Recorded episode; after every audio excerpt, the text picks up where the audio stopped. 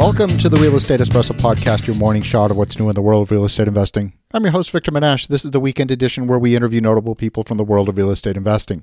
Today is no exception. We've got a great guest all the way from Danville, California. Welcome to the show, Gary Boomershine.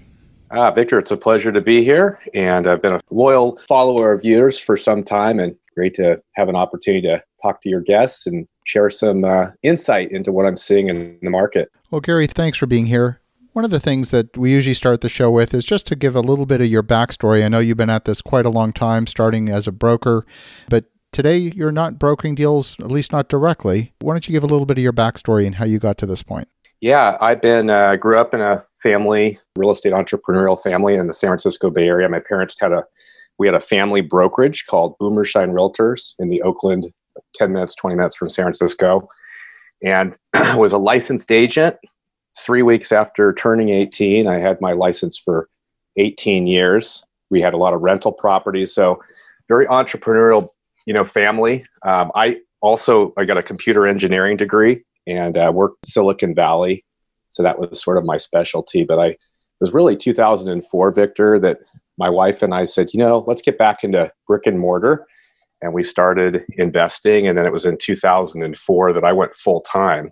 So I've been full time real estate investing. Um, I'm currently in four markets.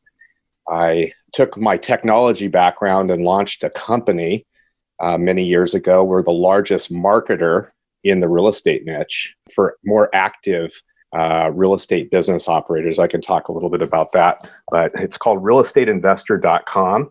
That is our company. We've done over 40 million pieces of direct mail and over a million outbound seller calls. So we've got a lot of people that are more active flippers taking advantage of this current market cycle, right? of where we are, way kind of, I call it the euphoric cycle of real estate, similar to 2007 and 8. We've got a lot of people that are anywhere from small companies to maybe 15 to 20 person real estate companies that are buying, fixing, and flipping. So more active I don't even call it an investor. It's more of a real estate business operator that are, that are buying and taking advantage of the market. And I service about 250 of those investors and agents doing a lot of their marketing and a lot of their kind of their extension of their marketing and their sales team. So it's been pretty cool. I've got a large team. I've got over 120 people working for me across multiple continents. Large team in India, large team in the Philippines, and uh, so I do that. I'm still very active on the real estate front. I do a lot of lending. You and I were speaking a little bit before the show, and I love lending. I do a lot of private lending because of the market, mostly first position notes and a very easy business model. Also, a nice hedge against a downturn, from my perspective. I love that. Well, I'm going to go out on a limb here and say that if you got realestateinvestor.com as a domain, you either got it very early on or you paid more than 10 bucks for it. uh, yeah, uh, both. I actually bought the company in the downturn of the real estate market. I was an investor in that company and I, I knew the original owner and uh, he actually moved to Columbia. but I actually uh, I bought the company and I I housed it. I didn't do anything with it until just a couple of years ago. We're actually about to make a fairly major press release announcement. Uh, we're acquiring a couple of software companies in our real estate niche and combining what we're really good as an agency and then combining it with really best of breed software. So that's a, a big play and we'll be announcing that here in the coming weeks. That's exciting. Yeah. Well, one of the things I thought would be useful to focus on, I know you you're involved in a variety of different transactions, but one of the perspectives that you have that I think is unique in the marketplace, obviously you're doing a large volume of business.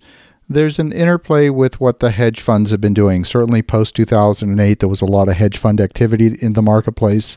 A lot of that kicked up uh, post Warren Buffett's famous comments of you know if he had the time and the money he well he had the money if he had the time and and the management skill he'd go buy a few hundred thousand single family homes and then lo and behold Blackstone Group and a handful of others went and did exactly that. Uh, what's happening in that space right now, and how is that dynamic playing out now, ten years into the downturn? Yeah, you know it's very very similar. Uh, you know, real estate has been a seven year cycle for probably hundred years Um, we're kind of at the 10 year mark. So a lot of people have been asking um, is this the new norm or is this just an extended cycle? I'm seeing a lot of uh, similarities, uh, not, not the same type of stuff that we saw in 2008 with the lending practices, but a lot of other components. So I call it the euphoric stage of real estate. One of the things I'm seeing a massive, massive amount of money, billions of dollars that are flowing into real estate, primarily in single family right now, in a movement that's called the iBuyer movement. iBuyer is uh, kind of a direct to the seller, almost squeezing out the realtor. We're seeing Opendoor. I think Opendoor raised over 800 million, and you got OfferPad, Zillow's gotten in. In fact, Zillow's been making offers, uh, and they're they just came out with a press release that said that they're not even trying to make any money on the real estate on the front end, which is interesting.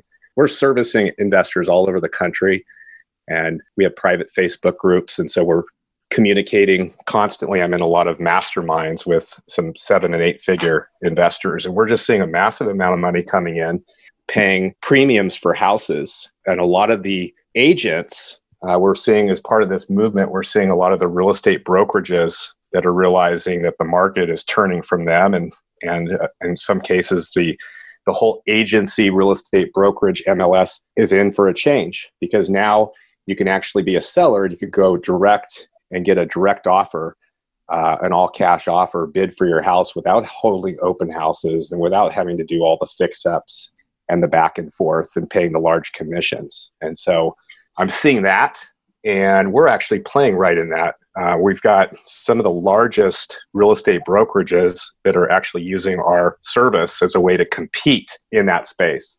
That space is kind of going direct to the seller. So it's an off market how can you go direct to the seller and give them a fair offer for their house as is still going through title company and attorneys and all the standard stuff uh, that we would normally do but not having to have the whole private club of the brokerage and the multiple listing service so it's a pretty fascinating play personally victor I, I see changes coming i think there's going to definitely be pressure in terms of just what's happened with the market. So I think at least I'm planning for more of a correction downturn.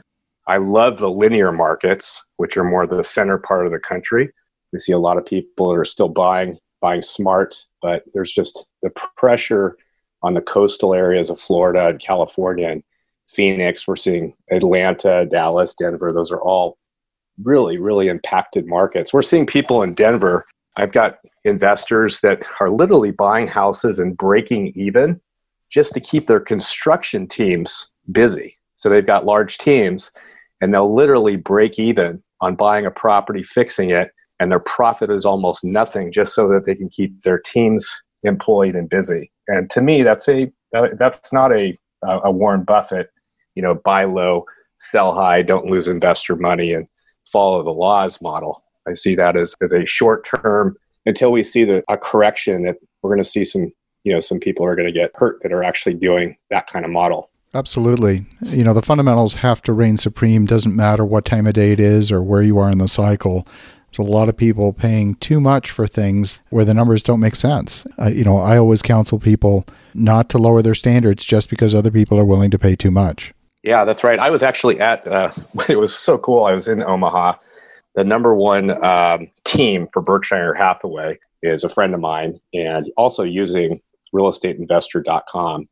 I think they did 700 transactions last year, and they're also buying a lot of properties in I think four markets. But I went out there, spoke at one of their events, and then we all went to uh, the Warren Buffett uh, Berkshire Hathaway shareholder conference. It was fantastic. It was really great seeing Charlie Munger and Warren. Charlie, who's COO, basically really runs Berkshire. But he was 96, got on stage, and one of the questions that was asked, uh, his response was, "The success model is KISS: keep it simple, stupid." And I love it. Right? It's the real estate. Nothing's new under the sun. It's a simple model. Follow the fundamentals, and when the fundamentals don't work, then pack your bags and either move to a different market or change your strategy. I follow Berkshire Hathaway and Warren religiously. I love that. Now, this squeeze play that you're talking about, is that primarily in one off transactions? Or are you seeing it apply to portfolio plays as well? I'm not in, involved closely with the portfolio plays. So I've got a couple guys that deal a lot with like Fortress is back in. We're seeing them, but I so I'm I'm not super knowledgeable in that space. Where we're at is is primarily kind of the one-off transactions. So I'll have somebody that will maybe be in three or four markets, and you know they'll they'll be looking to buy ten to twenty houses a month, as an example, and they'll come to us and ask, and so we'll put together a plan of exactly. Uh, it's very predictive. We've done so much marketing. We know what the response rates are and how many sellers you need to interact with that should convert into a deal. And so we'll give them a marketing plan and we'll actually do it for them. And it's a, it's really an extension of their team for somebody that's doing it full time. The people that are just looking occasionally for a one-off property that wouldn't be necessarily a fit for realestateinvestor.com. So, as a percentage of, let's say, an acquisition cost, if let's say the your benchmark house costs hundred thousand dollars, how big of an investment in this front end marketing does the investor, the one who's looking to buy, how much are they looking to invest in that in that system? Yeah, that's a great question. So it's market dependent. We're definitely today is very different than what we saw two years ago. A lot more competition. The response rates are going to be lower. And what we're finding, like the center part of the country, is probably about 1,500 to two thousand dollars in marketing spend to produce enough sellers that are interested to make enough offers to get a property. And uh, and if you're in California, it's probably closer to six or seven thousand dollars, possibly even more in marketing. The price point's much higher too. Absolutely.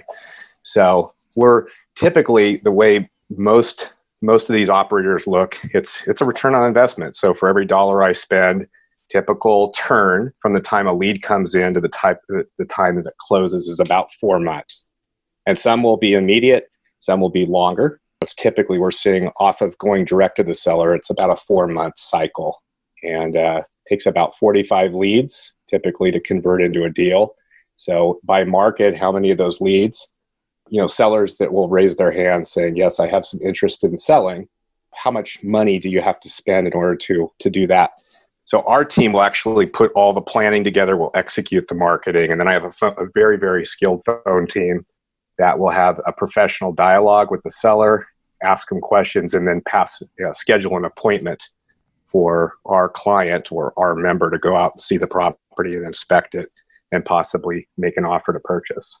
So this is a fairly heavy lift, and it's something that, in order to get that momentum going, there's a lot of there's a lot of inertia behind that. In order to build up to that level of outreach, to put the systems in place. So this is not the sort of thing that two guys in a pickup truck are going to copy anytime soon. yeah, a lot of moving parts. Uh, we we actually there was a kind of a, a movement years ago called the "Done for You" movement in in our niche, and we were actually the, the, we created the term um, you know, in order to there's there's a lot of work, so and a lot of expertise that's needed. So we we call it there's lead generation, and then there's the lead mining and lead refining, almost like a diamond mine. One of our clients said that's the best analogy. If you're doing this, if you're selling diamonds and jewelry in a retail store, it didn't start there. The hard work, somebody had to go find the mine and go do the, the digging and then finding those small rocks, right? And then they had to do the cutting and the measuring and the refining and the shining and then ship it, you know, to the jewelry store as a finished product. Well, there's a lot of moving parts to go direct to the seller. Now, a lot of these iBuyer companies like Opendoor and OfferPad, they're they're having to figure it out as well, but they have an army of resources and money behind them. And so there's a smaller niche of smaller companies that are competing in that same market. So that's really kind of where we've played. We have expertise. It actually started because it, I, when I started buying houses in 2004, I had my background and brought in a few of my technology resources from my my Silicon Valley days, and they built a little algorithm for finding deals. And other people around the country actually said, "Hey, is there a way that I could use it in my market?" That's how we started uh, years ago with all this. I love that. And I like the mining analogy as well because one of the visual images that comes from that, I mean, if you think about a gold mine, you're getting a couple of ounces of gold out of several tons or tens of tons of rock. Uh, so you've got all those tailings to deal with. And what do you do with them? Question is: Is there anything residual of value left in the ta- in the tailings? Maybe you find some copper. Maybe you find something else that's of value. Have you looked at that aspect? You know, we have. It's it's funny just to digress. A lot of people come and say, "Gosh, Gary, I have a half a million dollars to invest, and would you recommend? And I want to buy single family. Would you recommend using a service like yours?" And I usually tell them, you could actually go to a turnkey provider like Memphis Invest, as an example, and there are turnkey providers that that f- do all the stuff that we do, and they also do the property management. Get a really good realtor investor friendly realtor that's finding these types of properties. And because there is a lot of work, I always tell people just speaking on stage at a live event convention that was going on in Mississippi. And I said, you know, Warren Buffett said a real estate investor is somebody that has money and they buy and they hold long, term. People that are actually doing this fixing and flipping, right, is more of a business operator. And all businesses require a CEO. So if you're a CEO and you're doing $10 an hour work, you're going to have a $10 bank account. So you need to think like a CEO and you need to be doing the right money making activities. And uh, that's typically interacting and making offers to sellers and raising money, just typically what they're doing, and finding more strategic deals and hiring better people. And, and so what we do is we're, we're the extension and we'll come in and say, hey, we're experts at this particular piece, and we can do it for a fraction of the cost.